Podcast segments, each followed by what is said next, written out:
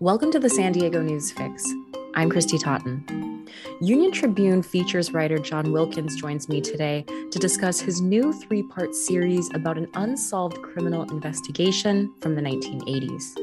Just a note here the story is about a violent crime, in case you'd rather tune out. In the summer of 1984, 14 year old Claire Hough was found murdered on Torrey Pines State Beach.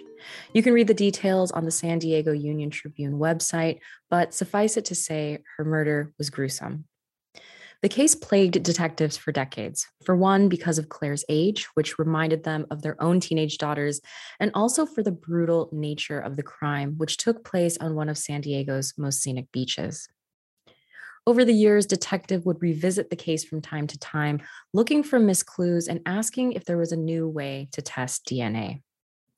Then in 2012, it turned out there was.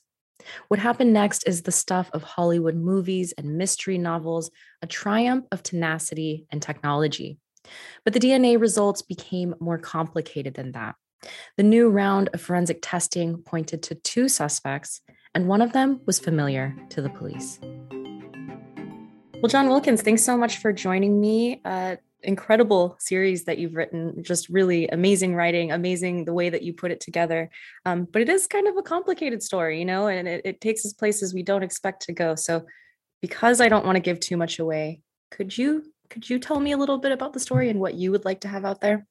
Yeah well thank you. Thank you for the kind words. I'm glad that you found it engaging. I mean one of the things that interested me about the story uh, you know cold case murder investigations in general are pretty interesting but this one I think started out. It starts out in a pretty familiar way. You know, you you think that the um, that the DNA evidence and this is going to point in a particular direction, and then it takes some turns that are that I think are unexpected and and revealing about human nature and about people who are under under pressure in these situations. Yeah, well, what were you thinking as you dug into the stories? I mean, you must have been astounded by all the twists and turns. Yes, and and again, we don't want to give away too much about this, but there was a there was a trial at one point in involving this case, and and I covered that for the newspaper, and I remember. Um, it was not a long trial, um, and I remember, uh, uh, you know, it was about two weeks long. But on a, I remember almost on a daily basis, my my jaw dropping, if not physically, at least mentally, uh, about certain details and things that happened. So I just thought at that time that it might be um, worth doing a longer telling of because it's hard to get all of it into context in a daily newspaper story. Yeah, you know, at the end of the uh, part one, it said that your story was constructed from thousands of police reports, court filings, depositions. Can you tell me how you went about um, putting the story together? Well, so the fact that it was a, a, a trial at one point uh, opened up a trove of documents because a number of things were admitted as evidence in the trial, which you know make, makes them uh, publicly available. So it was a matter of um, gathering that information and then also sort of building a rapport with some of the people who were involved in the case um, through my reporting uh, earlier. I think they were comfortable with um, allowing me access to some things, and uh, and so we moved forward from there. And then uh, you know the, the pandemic made made reporting and writing of a lot of things difficult. So this was a story that i kind of nibbled around the edges on for a for a good while. And then um, my editor dan berkey carved out some time for me to to dive into the various documents and then carved out the time for me to be able to do the writing how long did it take you to write this? I mean, this is a three part series, each one. I don't know how many words you could probably tell me, but it just seems like such a huge endeavor yeah, I, I, don't I don't count them by the words, but you know, I, I, probably could figure that out. It's more for me, it's more a column inches thing. I think if you combine it all, it's about 450 column inches of type, which you know, for the for our listeners, uh, you know, an average newspaper story would maybe be maybe be around 18 inches or so. So it was a big commitment